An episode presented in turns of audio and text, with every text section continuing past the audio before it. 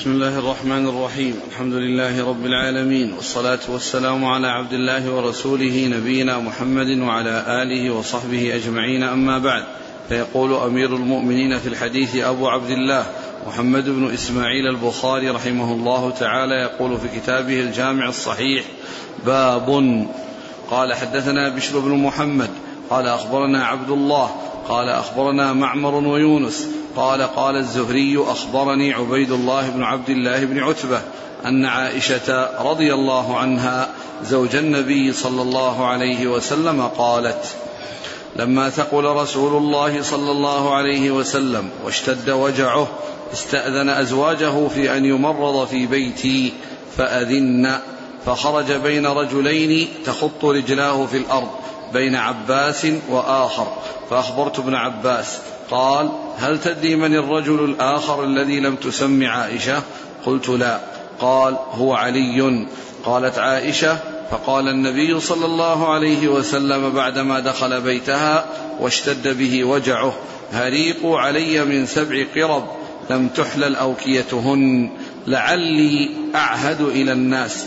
قالت فأجلسناه في مخضب لحفصة زوج النبي صلى الله عليه وسلم ثم طفقنا نصب عليه من تلك القرب حتى جعل يشير إلينا أن قد فعلتن. قالت وخرج إلى الناس فصلى لهم وخطبهم.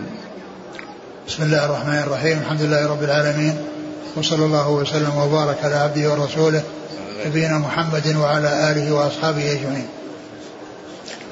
ما بعد فقد ذكر البخاري رحمه الله قبل هذا الباب باب باب. باب في اللدود وذكر هذا هذا هذه الترجمة باب بدون ترجمة. والمعروف أن طريقة البخاري رحمه الله أنه إذا ذكر بابا فيه ترجمة ثم ذكر بعده بابا خاليا من الترجمة أنه يكون بمثابة الفصل من الباب الذي قبله وأنه متصل بالذي قبله اتصالا تاما وهو بمثابة الفصل من الباب الذي قبله. والباب الذي قبله فيه أن الرسول عليه الصلاة والسلام لما حصل أن يعني لما أصابه المرض واشتد به المرض لدوه والرسول عليه الصلاة والسلام أشار إليهم أن لا يفعلوا يعني لا يفعلون به هذا اللدود الذي يعني أشار إليهم بعدم موافقته عليه.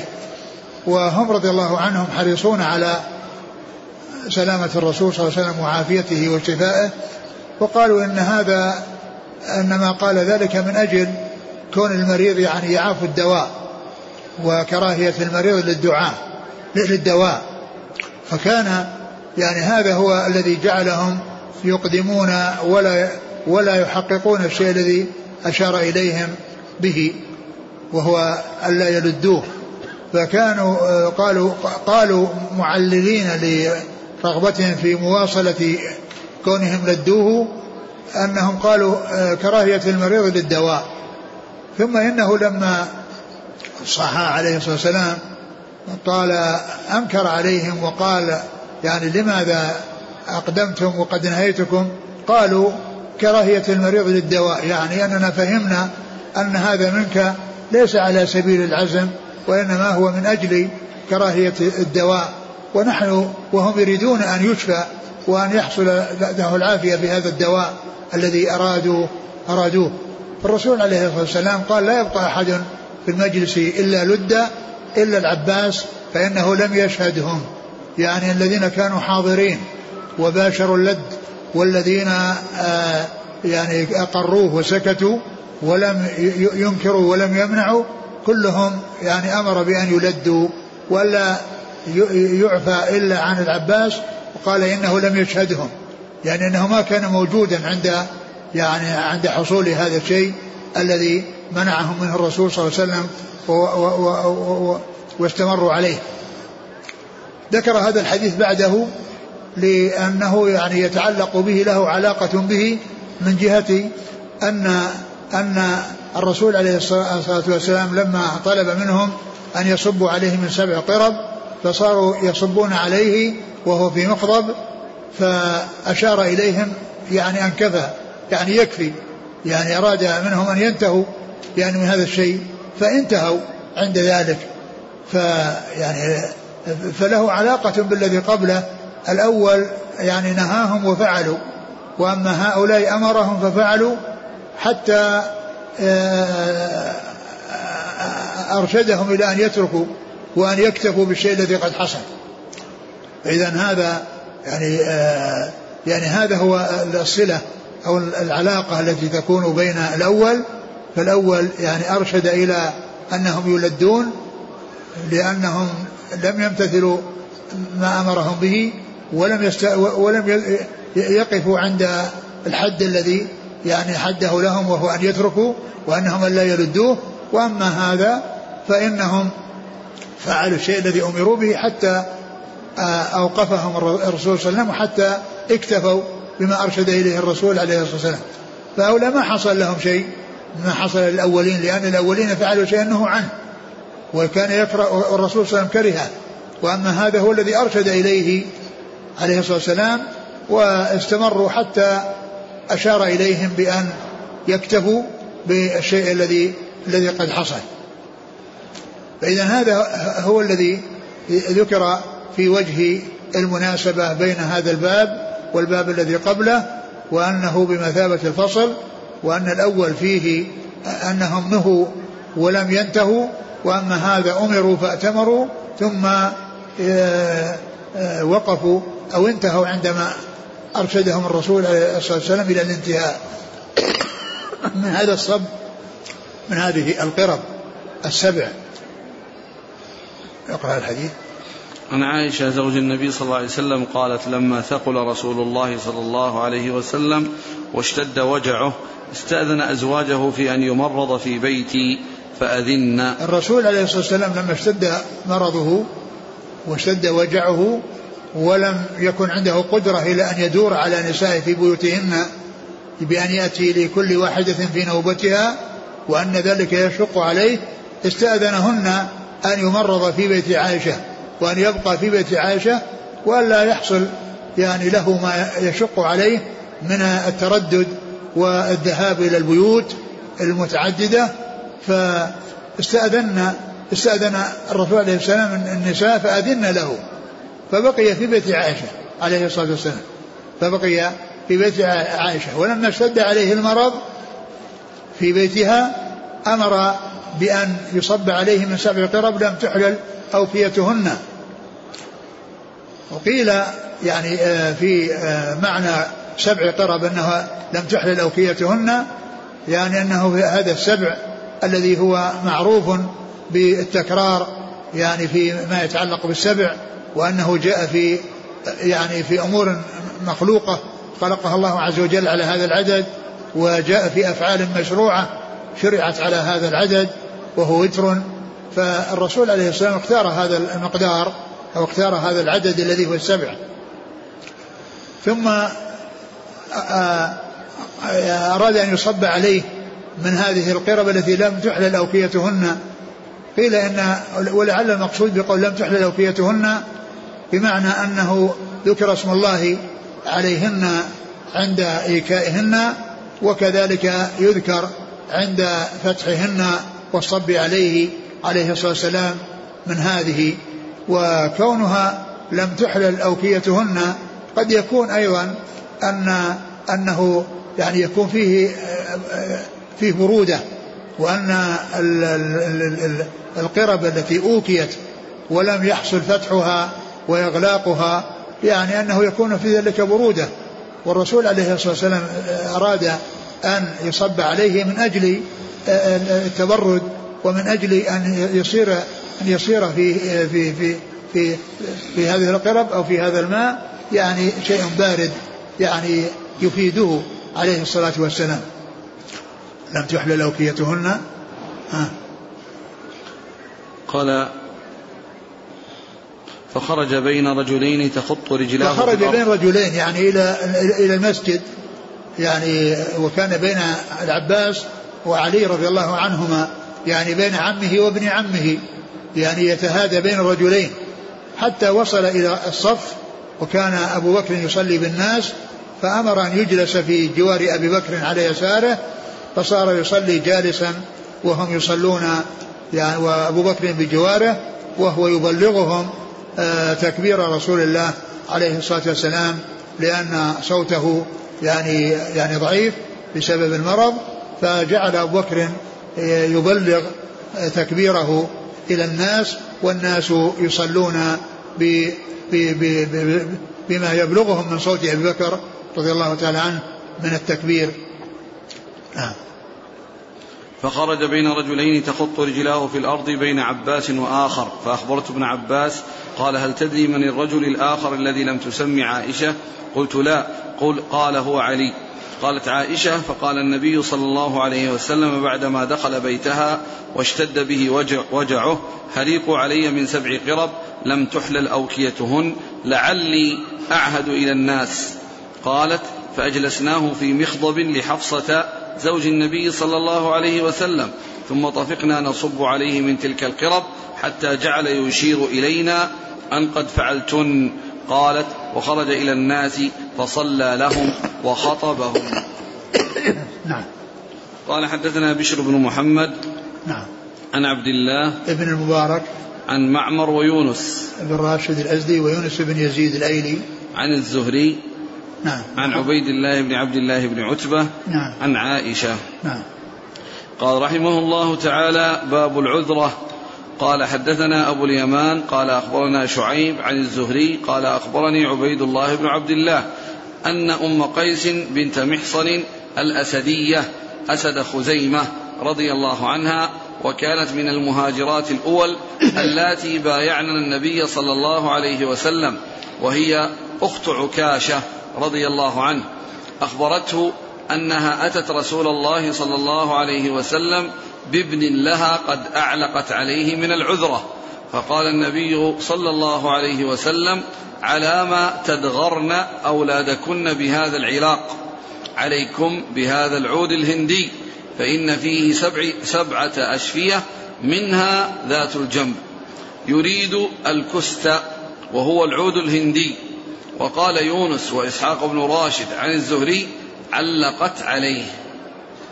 ثم ذكر باب العذرة والعذرة هي وجع الحلق الوجع الذي يكون في الحلق وغالبا ما يكون في الصبيان وكان يعني كانوا يستعملون أن يدخلوا أصابعهم ويرفعوا يعني اللهات أو اللحمة التي في آخر الحلق. ف فكان الرسول عليه السلام أنكر عليهم ذلك قال لما تدغرون يعني بأصابعهم؟ يعني يعني لهات الصبي ثم أرشدهم إلى أن يستعملوا العود الهندي. وقال إن أنه إن, فيه شفاء. وذكر أيضا أنه يعني يفيد ويعالج به من ذات الجنب والحديث سبق أن مر ولكنه أورده هنا من أجل أنه يتعلق بالموضوع الذي ترجم له وهو العذرة. نعم قال حدثنا أبو اليمان الحكم بن نافع عن شعيب ابن أبي حمزة عن الزهري عن عبد الله بن عبد الله عن أم قيس بنت محصن. نعم. قال رحمه الله تعالى باب دواء المبطون.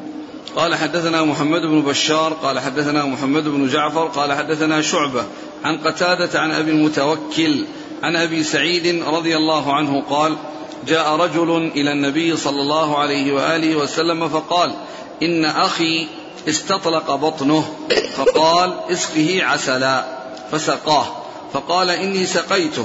فلم يزده إلا استطلاقا. فقال صدق الله وكذب بطن أخيك. تابعه النضر عن شعبة. ثم ذكر باب آه، دواء دواء المبطون. يعني الذي أصيب بداء البطن. فيعني وعلاجه في هذا الحديث أن الرسول صلى الله عليه وسلم أرشد إلى أن يسقى عسلا وأن أنه يعالج بالعسل. فأرشد الرجل ف ف ف يعني فذكر هذا الحديث الذي فيه أن رجلا أتى بابن أخ له مبطون فقال الرسول عليه الصلاة والسلام اسقه عسلا فسقاه ولم يعني يجد شفاء فجاء إلى النبي صلى الله عليه وسلم وأخبره بأنه سقاه وأنه لم يحصل له ذلك ما يريد من الشفاء.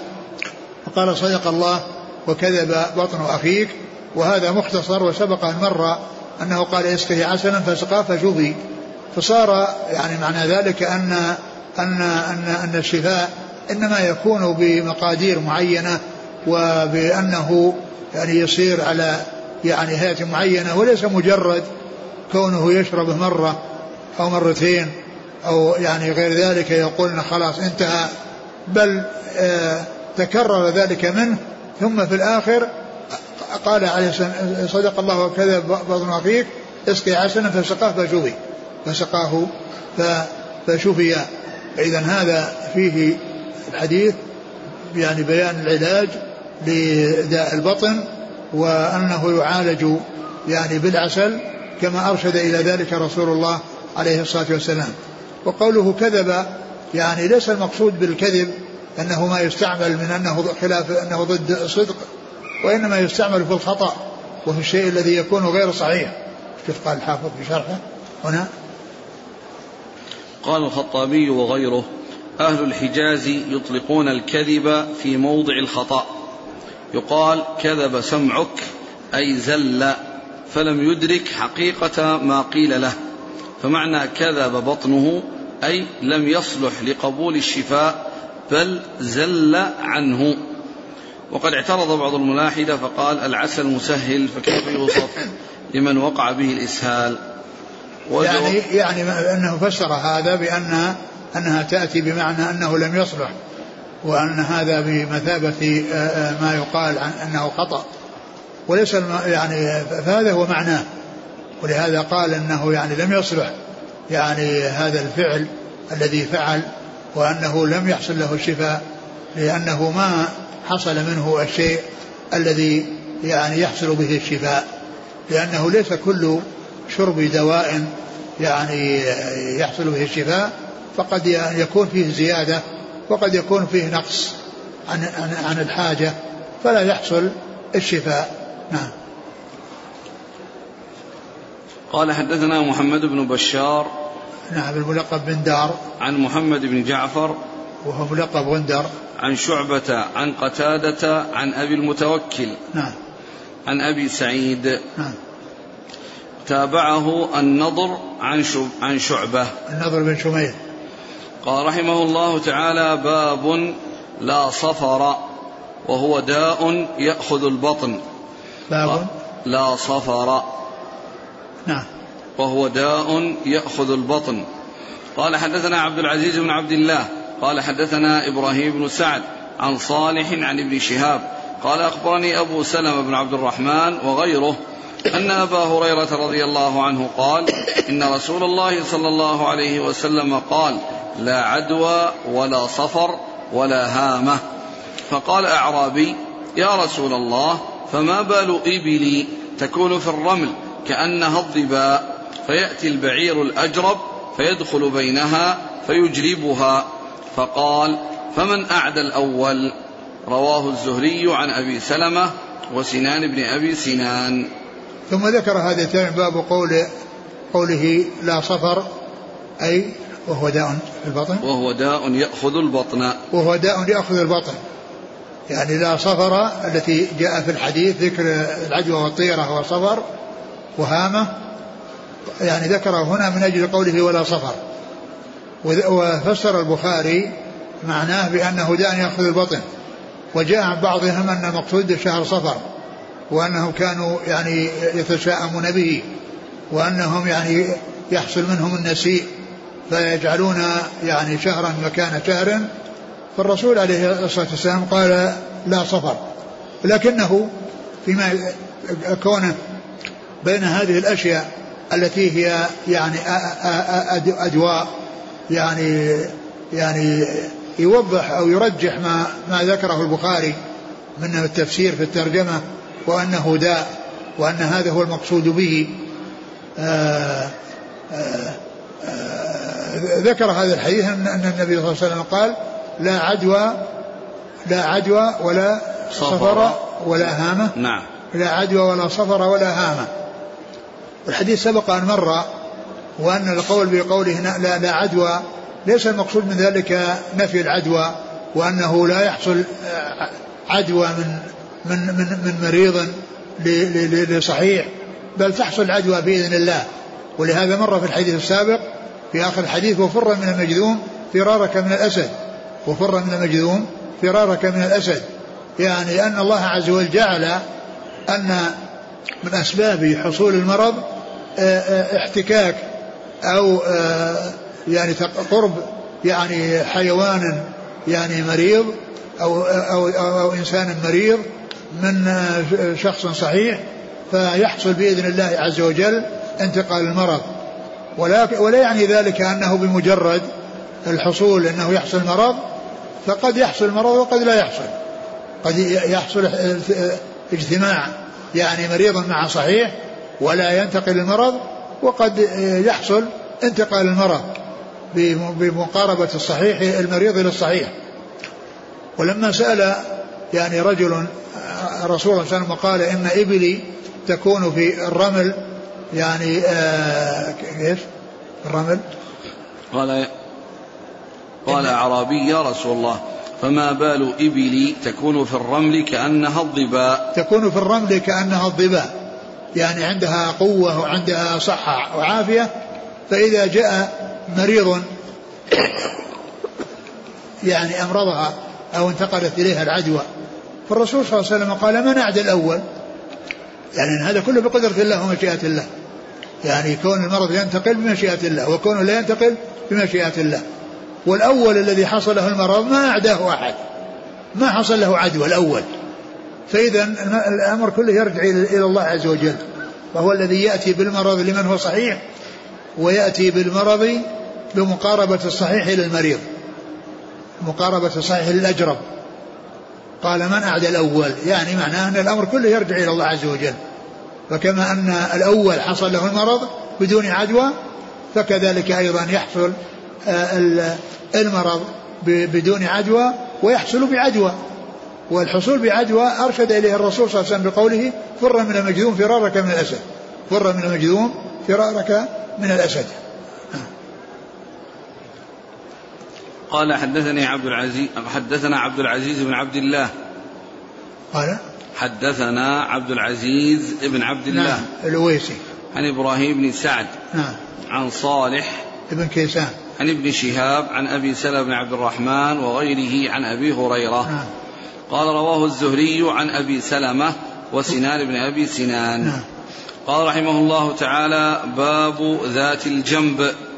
قال حدثني محمد قال أخبرنا عتاب بن بشير عن إسحاق عن الزهري قال أخبرني عبيد الله بن عبد الله أن أن أم قيس بنت محصن رضي الله عنها وكانت من المهاجرات الأول اللاتي بايعن رسول الله صلى الله عليه وسلم وهي أخت عكاشة بن محصن أخبرته أنها أتت رسول الله صلى الله عليه وسلم بابن لها قد علقت عليه من العذرة فقال اتقوا الله علام تدغرن علام تدغرون أولادكم بهذه الأعلاق.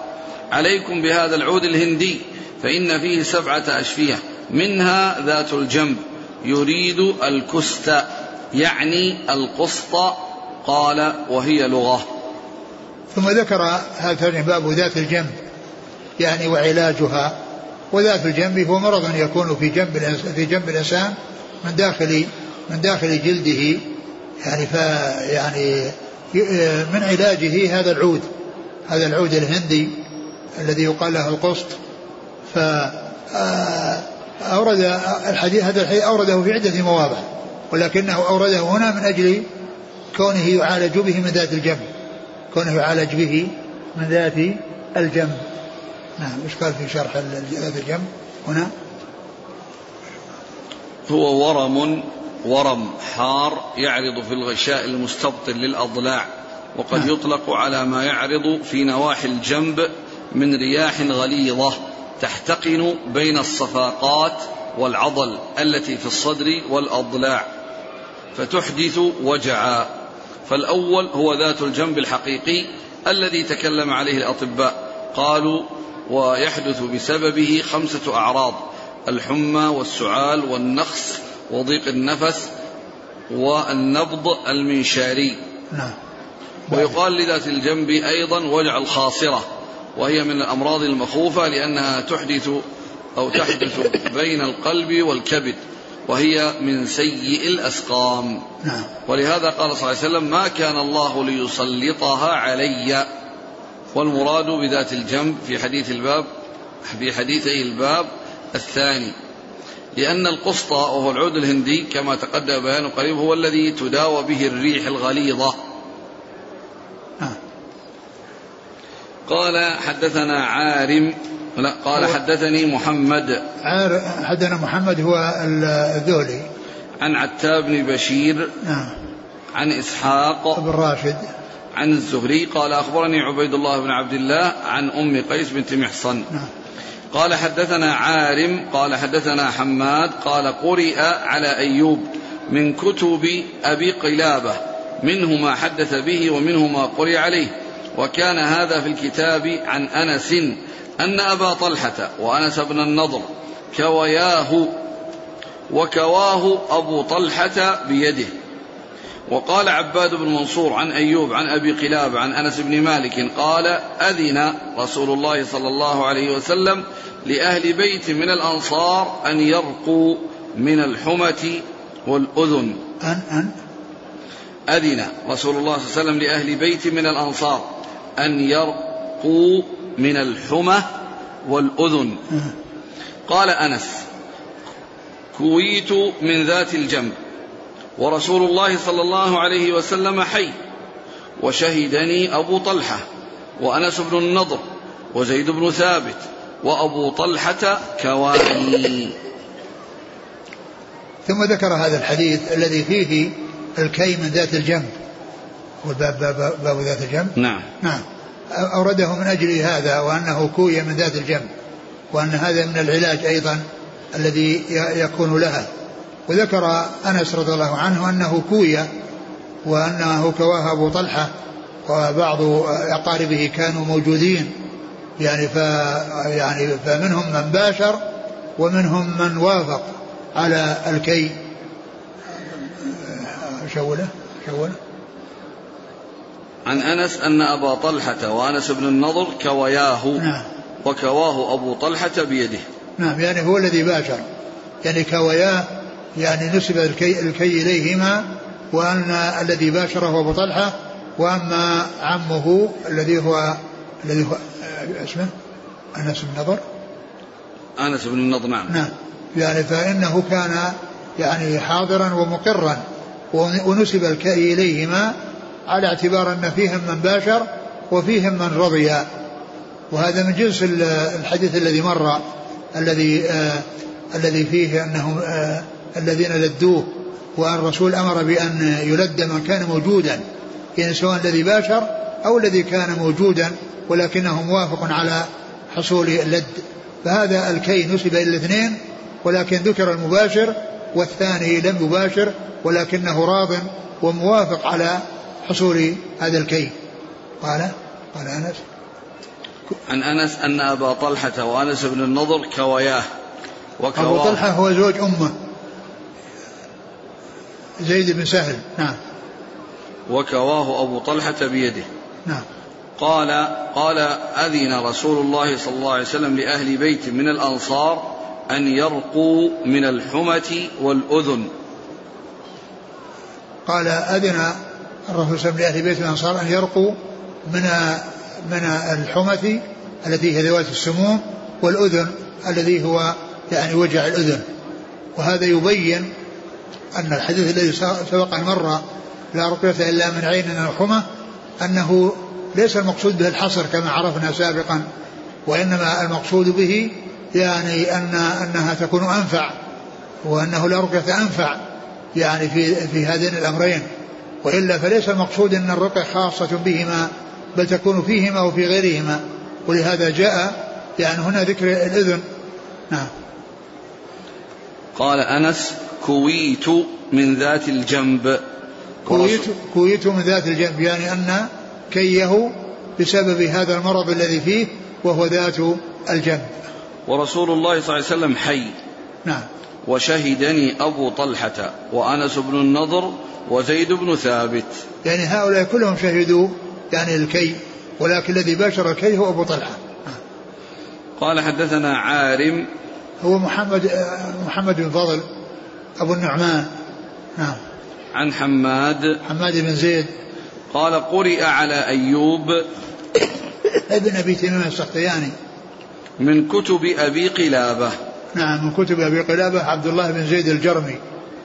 نعم. منه ما حدث به ومنه ما قرئ عليه. يعني أنها أن أن أيوب يعني هو من تلاميذ يعني عبد الله بن زيد الجرمي وأنه يعني قرئ يعني قرئ يعني قرئ منه ما حدث به ومنه ما قرئ عليه. نعم. عن أنس. نعم. وقال عباد بن منصور نعم. عن أيوب عن أبي قلابة عن أنس. نعم.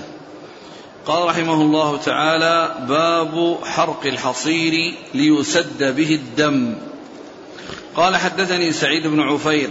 قال حدثنا يعقوب بن عبد الرحمن القاري عن أبي حازم عن سهل بن سعد الساعدي قال لما كسرت على رسول الله صلى الله عليه وسلم البيضة وأدمي وجهه وكسرت رباعيته وكان علي يختلف بالماء في المجن وجاءت فاطمة تغسل عن وجهه الدم.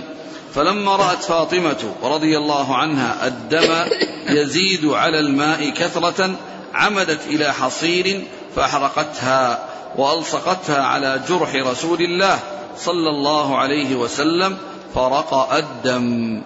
ثم ذكر باب حرق الحصير حرق الحصير ليسد به الدم. ليسد به الدم يعني لإيقاف الدم. يعني هذا المقصود به العلاج الذي يوقف الدم من السيلان من الجسد. يوقف الدم من السيلان. فيعني الرسول عليه السلام يعني شج وجهه وكسرت رباعيته وسال الدم منه عليه الصلاة والسلام وصاروا يعني يعني يأتون بالماء بال بال بإيش؟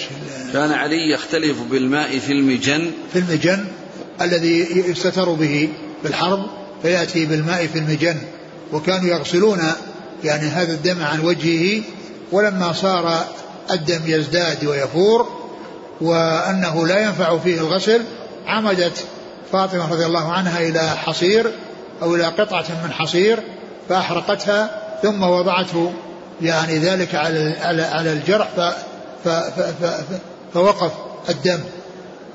قال فرقاه فرقأ الدم. فرقأ الدم يعني أوقفه.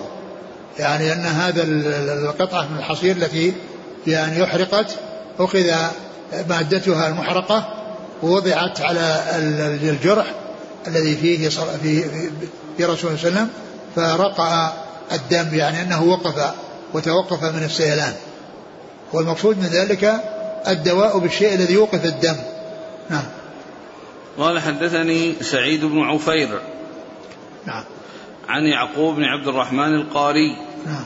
عن أبي حازم وهو؟ سلمة بن دينار نعم. عن سهل بن سعد. نعم.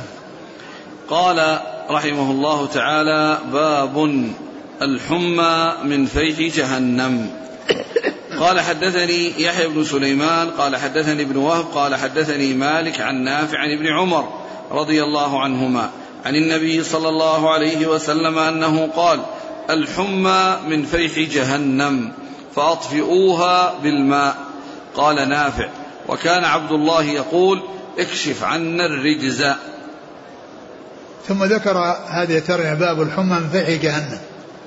يعني أن فيها حرارة تكون في الجسم وهي من فيح, من فيح جهنم. وفسر هذا بأن هذا من فيح جهنم وأنه مما يظهر من جهنم. وقد جاء في بعض الأحاديث ما يوضح ذلك حيث قال إن النار اشتكت إلى ربها يعني فأذن لها بنفسين نفس في الشتاء ونفس في الصيف فأشد ما يجد الناس من البرودة يعني في الشتاء هو من جهنم وأشد ما يجد الناس من الحرارة يعني في الصيف فهو من فيح من فيح جهنم. الرسول عليه الصلاة والسلام قال الحمى في جهنم فأبردوها بالماء. يعني معناه أنهم يستعملون الماء لإبراد أو لحصول تخفيف هذه الحرارة التي تكون في الجسد بسبب الحمى فإنها من أسباب تخفيفها والسلامة منها إبرادها بالماء أو صب الماء صب الماء عليها. الحمى في جهنم. فأطفئوها بالماء. فأطفئوها بالماء يعني حرارتها تطفى بالماء الذي هو بارد. نعم. قال نافع وكان عبد الله يقول اكشف عنا الرجز. وكان عبد الله يعني ابن عمر يقول اكشف عنا الرجز. نعم. قال حدثني يحيى بن سليمان نعم. عن ابن وهب. عبد الله بن وهب. عن مالك عن نافع عن ابن عمر. نعم. قال حدثنا عبد الله بن مسلمة عن مالك عن هشام عن فاطمة بنت المنذر أن أسماء بنت أبي بكر رضي الله عنهما كانت إذا أتيت بالمرأة قد حمت تدعو لها أخذت الماء فصبته بينها وبين جنبيها. قالت وكان رسول الله صلى الله عليه وسلم وبين جيبها. نعم. كانت إذا أتيت بالمرأة قد حمت تدعو لها أخذت الماء فصبته بينها وبين جيبها. قالت وكان رسول الله صلى الله عليه وسلم يأمرنا أن نبردها بالماء أن نبردها بالماء. ثم ذكر هذا الحديث عن أسماء بنت أبي بكر رضي الله تعالى عنهما أنه إذا أنه إذا أتي بها أتي إليها بالمرأة لتدعو لها أخذت يعني ماء وصبته بين يعني في جيبها. يعني الجيب هو الذي يدخل معه الرأس القميص الذي يكون إدخال الرأس معه فتصبه يعني في جيبها يعني بحيث يدخل يعني بين يعني ثوبها وبين جسدها. فهذا يعني فيه يعني توضيح يعني آه أنها تبرد بالماء وأن أسماء كانت تفعل هذا الفعل وأنها تصب الماء في جيب المرأة بحيث يعني يمشي بين ثوبها وبين آه، جسدها. وفي ذلك تبريد لهذه الحرارة التي حصلت بسبب الحمى. وهو توضيح لقوله في الحديث فأبردوها في الماء. نعم. قال حدثنا عبد الله بن مسلمة القعنبي عن مالك عن هشام عن فاطمة بنت المنذر. هشام بن عروة. هشام بن عروة عن فاطمة بنت المنذر وهي بنت عمه لأنه عروة بن الزبير وهي فاطمة بنت المنذر بن الزبير وهي زوجته لأن فاطمة زوجة هشام ابن عمها. فهشام يروي عن ابنة عمه وهي وهي زوجته يعني آه و وأسمى هي آه، جدتهما جميعا لأنها يعني أم عروة وأم المنذر. عن أسماء بنت أبي بكر. نعم. قال حدثني محمد بن المثنى قال حدثنا يحيى قال حدثنا هشام قال أخبرني أبي عن عائشة عن النبي صلى الله عليه وسلم قال الحمى من فيح جهنم فابردوها بالماء. وهذا مثل الذي قبله. قال حدثنا محمد بن المثنى نعم. عن يحيى بن سعيد القطان. عن هشام عن أبيه عن عائشة. نعم. قال حدثنا مسدد قال حدثنا أبو الأحوص قال حدثنا سعيد بن مسروق عن عباية بن رفاعة عن جده رافع بن خديج رضي الله عنه قال سمعت النبي صلى الله عليه وسلم يقول الحمى من فوح جهنم فابردوها بالماء. وهذا مثل الذي قبله والفوح هو الفيح. الفوح هو الفيح. يعني معناه الحرارة التي تحصل من من جهنم. يعني هذا منها. وقد فسره الحديث الذي أشرت إليه هذه لها بنفسين. نفس في الشتاء ونفس في الصيف. نعم. قال حدثنا مسدد ابن مسرهد عن أبي الأحوص وهو سلام بن سليم الحنفي. عن سعيد بن مسروق نعم وهو, وهو والد سفيان الثوري. لأن سفيان الثوري هو سفيان بن سعيد بن مسروق. نعم. عن عباية بن رفاعة عن جده رافع بن خديج نعم.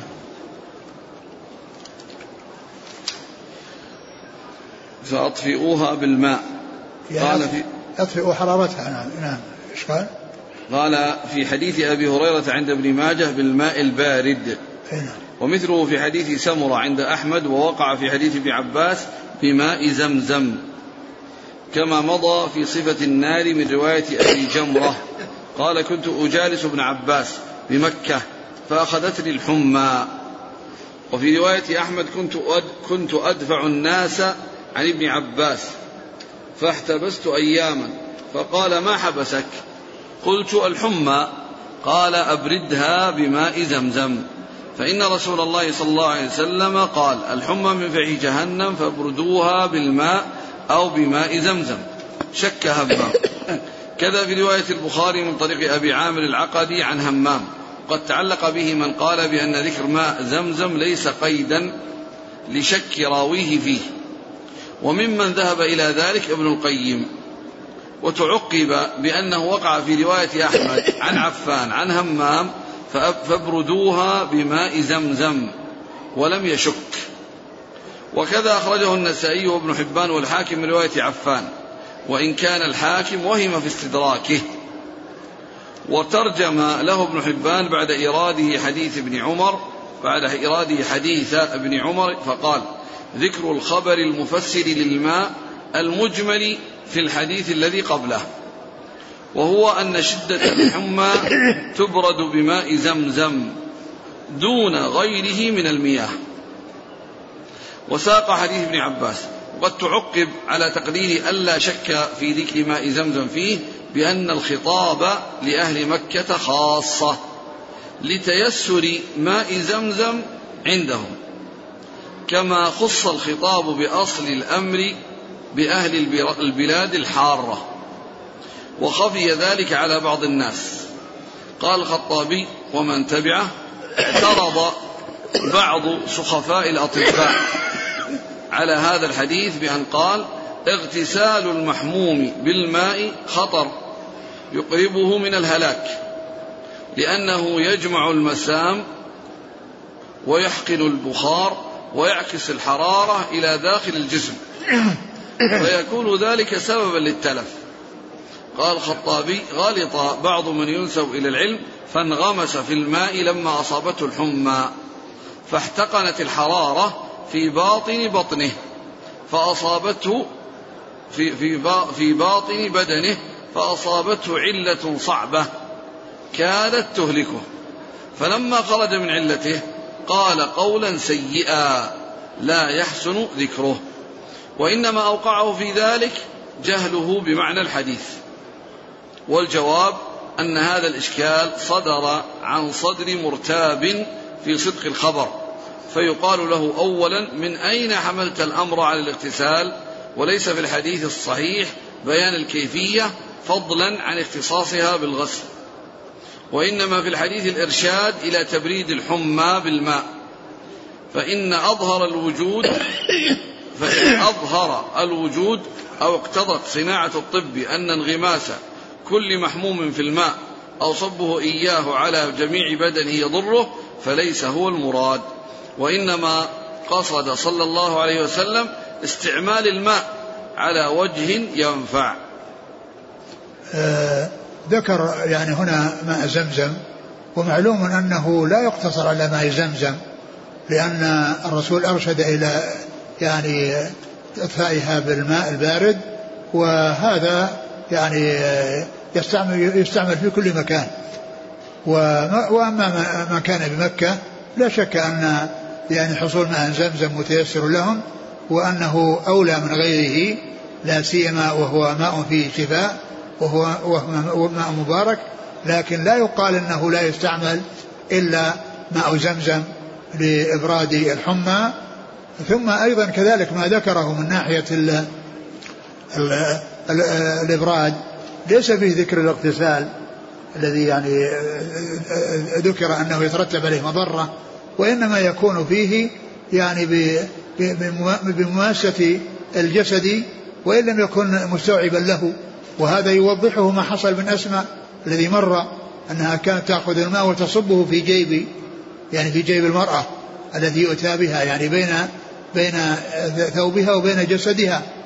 فهذا هو الذي فهمته أسماء وأن المقصود من ذلك هو حصول الصب في الجملة وليس معنى ذلك أنه لا يكون لا بالاغتسال وأنه يكون بالجسد كله فيترتب على ذلك انحباس الحرارة وإنما يكون بعض الجسد يأتيه ماء وبعضه لا يأتيه ماء كالذي صبته في جيبها لأن ظهرها ما, ما يأتيه ماء وإنما الماء يأتي في الجهة الأمامية التي يعني وضعت صبة الماء في فيها بين جسدها وبين جيبها الذي هو يعني محل إدخال الرأس. نعم. قال رحمه الله تعالى باب من خرج من أرض لا تلايمه. قال حدثنا عبد الأعلى بن حماد قال حدثنا يزيد بن زريع قال حدثنا سعيد قال حدثنا قتادة أن أنس بن مالك رضي الله عنه حدثهم أن ناسا أو رجالا من عكر وعرينة قدموا على رسول الله صلى الله عليه وسلم وتكلموا بالإسلام وقالوا يا نبي الله إنا كنا أهل ضرع ولم نكن أهل ريف واستوخوا المدينة فأمر لهم رسول الله صلى الله عليه وسلم بذود وبراع وأمرهم أن يخرجوا فيه فيشربوا من ألبانها وأبوالها فانطلقوا حتى كانوا ناحية الحرة كفروا بعد إسلامهم وقتلوا راعي رسول الله صلى الله عليه وسلم واستاقوا الذود فبلغ النبي صلى الله عليه وسلم فبعث الطلب في آثارهم وأمر بهم فسمروا أعينهم وقطعوا أيديهم وتركوا في ناحية الحرة حتى ماتوا على حالهم. ثم ذكر باب من خرج من أرض لا تلائمه. نعم. باب من خرج من أرض لا تلائمه. يعني أن أن أن العرنيين الذين جاءوا إلى النبي صلى الله عليه وسلم وتكلموا في الإسلام يعني وقالوا أنهم مسلمون وأنهم يعني كانوا أهل ضرع. وأنهم يعني اجتووا المدينة وأنها لم تناسبهم فكانوا أن أهل الورع ولسنا أهل الريف فالرسول عليه الصلاة والسلام أمرهم بأن يخرجوا إلى إبل الصدقة وأن يشربوا من أبوالها وألبانها و وبعد أن حصل لهم ذلك وحصل لهم هذا العلاج الذي شفوا فيه وصحت أبدانهم آه، ارتدوا عن الإسلام وقتلوا الراعي واستاقوا الإبل والرسول عليه الصلاة والسلام أرسل في أثرهم وأحضروا وأمر بهم فسمرت أعينهم وقطعت قطعت أيديهم وأرجلهم وتركوا في الحرة يعني يستسقون فلا يسقون حتى ماتوا وهم على هذه على هذه الحال. والحديث فيه يعني ما ترجم له من أن المدينة لا تلائمهم وأنهم اجتووها وأصابهم المرض فالرسول عليه السلام أرسلهم إلى إبل الصدقة لا سيما وهم أهل ضرع قد اعتادوا شرب الألبان ولكنه أرسلهم إلى إبل, إبل الصدقة ليشربوا من أبوالها وألبانها وأنها علاج يعني لمثل هذا الداء الذي حصل لهم ف ولكنهم كفروا النعمة وجحدوا الجميل وقتلوا الراعي وجاء في بعض الروايات أنهم مثلوا به كما في صحيح مسلم يعني أنهم مثلوا به قتلوه ومثلوا به. فالرسول صلى الله عليه وسلم يعني أمر بقتلهم والتمثيل بهم كما حصل منهم ذلك في الراعي. نعم. قال حدثنا عبد الأعلى بن حماد نعم. عن يزيد بن زريع نعم. عن سعيد عن قتادة سعيد بن أبي عروبة. عن أنس بن مالك نعم. قال رحمه الله تعالى باب ما يذكر في الطاعون. قال حدثنا حفص بن عمر قال حدثنا شعبة قال أخبرني حبيب بن أبي ثابت قال سمعت إبراهيم بن سعد. قال سمعت أسامة بن زيد يحدث سعدا عن النبي صلى الله عليه وسلم قال إذا سمعتم بالطاعون بأرض فلا تدخلوها وإذا وقع بأرض وأنتم بها فلا تخرجوا منها. فقلت أنت سمعته يحدث سعدا ولا ينكره. ثم ذكر باب ما, ما ذكر في الطاعون. ما ذكر في الطاعون. والطاعون يعني هو وباء يعني من الأوبئة القاتلة و آه وليس كل كل وباء يقال له طاعون وإنما الطاعون من جملة الأوبئة بل هو من أشدها الذي يحصل به الذي يحصل به الهلاك العام. و وذكر في هذا الحديث أن الرسول عليه الصلاة والسلام قال إذا وقع الطاعون وأنتم بأرض قوم فلا تخرجوا يعني فرارا منه وإذا آه، وقع فلا تدخلوا عليه. لا تدخلوا عليه يعني معناه أنهم إذا كانوا خارج البلد وهو موجود في البلد فلا يدخلوا عليه لئلا يصيبهم المرض بالعدوى.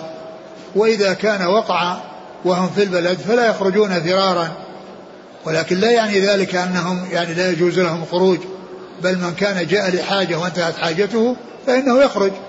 ولكن المنع يعني في حق ما كان يعني في البلد ولكنه آه، خرج فرارا من الطاعون. فالرسول صلى الله عليه وسلم نهى الذي في الذي وقع الطاعون في, بلده ألا يخرج فرارا منه وأن أنه إذا علم بأن الطاعون في بلد فإنه لا يدخل عليه فإنه لا يدخل عليه أي على الطاعون لئلا تصيبه العدوى. وقد مر في الحديث أن الرسول صلى الله عليه وسلم قال فر من المجذوم فرارك من الأسد. أعد الحديث. قال صلى الله عليه وسلم إذا سمعتم بالطاعون بأرض فلا تدخلوها نعم. وإذا وقع بأرض وأنتم فيها وأنتم بها فلا تخرجوا منها. شوف إيش قال الشارح في الترجمة؟ باب ما ذكر في الطاعون. أي مما يصح على شرطه. نعم والطاعون بوزن فاعول من الطعن. عدلوا به عن أصله وضعوه دالا دالا على الموت العام كالوباء. ويقال طعن أو طعن فهو مطعون وطعين. إذا أصابه الطاعون وإذا أصابه الطعن بالرمح فهو مطعون. هذا كلام الجوهري. وقال الخليل الطاعون الوباء. وقال صاحب النهاية الطاعون المرض العام الذي يفسد له الهواء وتفسد به الأمزجة والأبدان. وقال أبو بكر العربي الطاعون الوجع الغالب الذي يطفئ الروح كالذبيحة. سمي بذلك لعموم مصابه وسرعة قتله. كالذبيحة. نعم. إيش بعده؟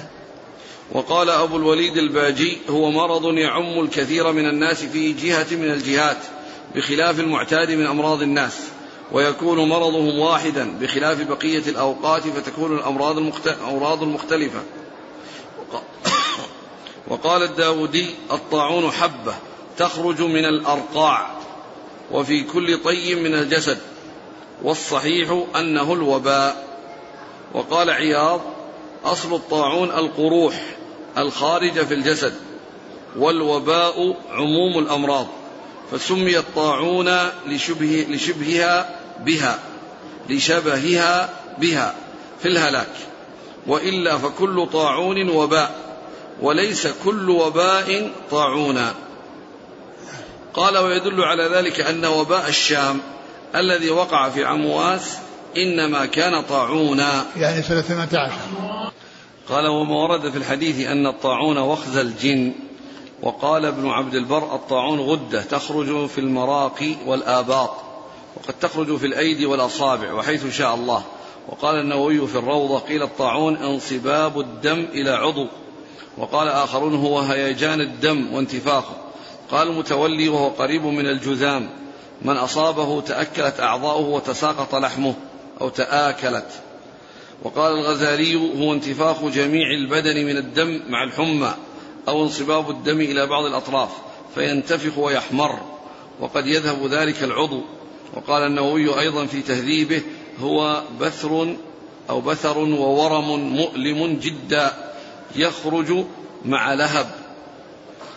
ويسود ما حواليه أو يخضر أو يحمر حمرة شديدة فنفسجية كدرة كدرة. ويحصل معه خفقان وقيء ويخرج غالبا في المراق والآباط. وقد يخرج في الأيدي والأصابع وسائر الجسد. وقال جماعة من الأطباء منهم أبو علي بن سينا الطاعون مادة سمية تحدث ورما قتالا. يحدث في المواضع الرخوة والمغابن من البدن. وأغلب ما تكون تحت الإبط أو خلف الأذن أو عند الأرنبة. قال وسببه دم رديء مائل إلى العفونة والفساد يستحيل إلى جوهر سمي يفسد العضو ويغير ما يليه ويؤدي إلى القلب. كيفية رديئة فيحدث القيء والغثيان والغش والخفقان وهو لرداءته لا يقبل من الأعضاء إلا ما كان أضعف بالطبع وأردأه ما يقع في الأعضاء الرئيسية والأسود منه قل من يسلم منه وأسلمه الأحمر ثم الأصفر. والطواعين تكثر عند الوباء في البلاد الوبئة ومن ثم أطلق على الطاعون وباء وبالعكس. وأما الوباء فهو فساد جوهر الهواء الذي هو مادة الروح ومدده. قلت فهذا ما بلغنا من كلام أهل اللغة وأهل الفقه والأطباء في تعريفه. والحاصل أن حقيقته ورم ينشأ عن هيجان الدم أو انصباب الدم إلى عضو فيفسده. وإن وإن غير ذلك من الأمراض العامة الناشئة عن فساد الهواء يسمى طاعونا بطريق المجاز لاشتراكهما في عموم المرض به أو كثرة الموت. والدليل على أن الطاعون يغاير الوباء ما سيأتي في رابع أحاديث الباب أن الطاعون لا يدخل المدينة. وقد سبق في حديث عائشة قدمنا المدينة وهي أوبأ أرض الله. وفيه قول بلال أخرجونا أو أخرجونا إلى أرض الوباء. وما سبق في الجنائز من حديث أبي الأسود قدمت المدينة في خلافة عمر وهم يموتون ذريعا. وما سبق في حديث العرنيين في الطهارة أنهم استوخوا المدينة وفي لفظ أنهم قالوا إنها أرض وبئة. فكل ذلك يدل على أن الوباء كان موجودا بالمدينة. وقد صرح الحديث الأول بأن الطاعون لا يدخلها فدل على أن الوباء غير الطاعون. وأن من أطلق على كل وباء طاعونا فبطريق المجاز. قال أهل اللغة الوباء هو المرض العام. يقال أوبأت الأرض فهي موبئة ووبئت ووبأت بالفتح. ووبأت بالفتح فهي وبئة وبالضم فهي موبوءة. والذي يفترق به الطاعون من الوباء أصل الطاعون الذي لم يتعرض له الأطباء ولا أكثر من تكلم ولا أكثر من تكلم في تعريف الطاعون وهو كونه من طعن الجن. ولا يخالف في ولا يخالف ذلك ما قال الأطباء من كون الطاعون ينشأ عن هيجان الدم أو انصبابه لأنه يجوز أن يكون ذلك يحدث عن الطعنة الباطنة. فتحدث منها المادة السمية ويهيج الدم بسببها أو ينصب. وإنما لم يتعرض الأطباء لكونه من طعن الجن لأن لأنه أمر لا يدرك بالعقل.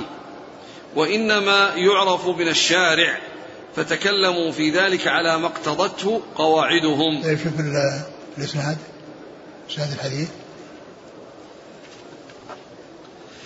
قال حدثنا حفص بن عمر نعم. عن شعبة نعم. عن حبيب أبي ثابت نعم. عن إبراهيم بن سعد. نعم. قال سمعت أسامة بن زيد يحدث سعدا. نعم. عن النبي صلى الله عليه وسلم قال إذا سمعتم الطاعون ثم قال فقلت أنت سمعته يحدث سعدا ولا ينكره. وفي بعض النسخ قال نعم. يعني هذا السؤال, السؤال يعني أحيانا يأتي معه نعم وأحيانا بدون نعم. ولهذا قال هنا يعني في بعض النسخ قال نعم وفي بعضها الذي يسمونه العرض. يعني يعرض عليه الشيء فيقول نعم أو يسكت. والله تعالى أعلم وصلى الله وسلم وبارك على عبده ورسوله نبينا محمد وعلى آله وأصحابه أجمعين. جزاكم الله خيرا وبارك الله فيكم وألهمكم الله الصواب وفقكم للحق شافاكم الله وعافاكم ونفعنا الله بما سمعنا. غفر الله لنا ولكم وللمسلمين أجمعين. آمين. يقول السائل فضيلة الشيخ حفظك الله هل يصح أن يمسح ويصب من ماء زمزم على العضو المريض للاستشفاء؟ نعم يصح. جائز لأنه يعني فيه شفاء. والرسول عليه الصلاة والسلام يعني صب على رأسه يعني غير الشرب صب على رأسه فكونه يعني يعني يمسح به على شيء مريض ويطلب من الله عز وجل أن يجعل فيه الشفاء لا بأس بذلك. لأنه ماء مبارك. وفيه وفيه شفاء. هذا يقول فضيلة شيخنا كيف نوفق بين قوله صلى الله عليه وسلم ماء زمزم لما شرب له وبين من أرشده بعض الأطباء بعدم استعمال ماء زمزم وذلك لوجود نسبة الأملاح مما يؤدي إلى ترسب الأملاح في الجسد. أقول هذا شيء غريب هذا. يعني يترك ما قاله الرسول صلى الله عليه وسلم وقال أن فيه شفاء. ما يجيهم قالوا أن فيه كذا وكذا. يعني كلام الرسول عليه الصلاة والسلام هو كلام فيه العصمة. وأما يعني هذا هو كلام كلام تخليط. يعني لا يسوغ أن يقال مثل هذا الكلام مع مع أن الرسول صلى الله عليه وسلم قال ما قال فيه من الشفاء وأنه لما شرب له. جزاكم الله خيرا. سبحانك الله وبحمدك. نشهد أن لا إله إلا أنت أستغفرك وأتوب إليك.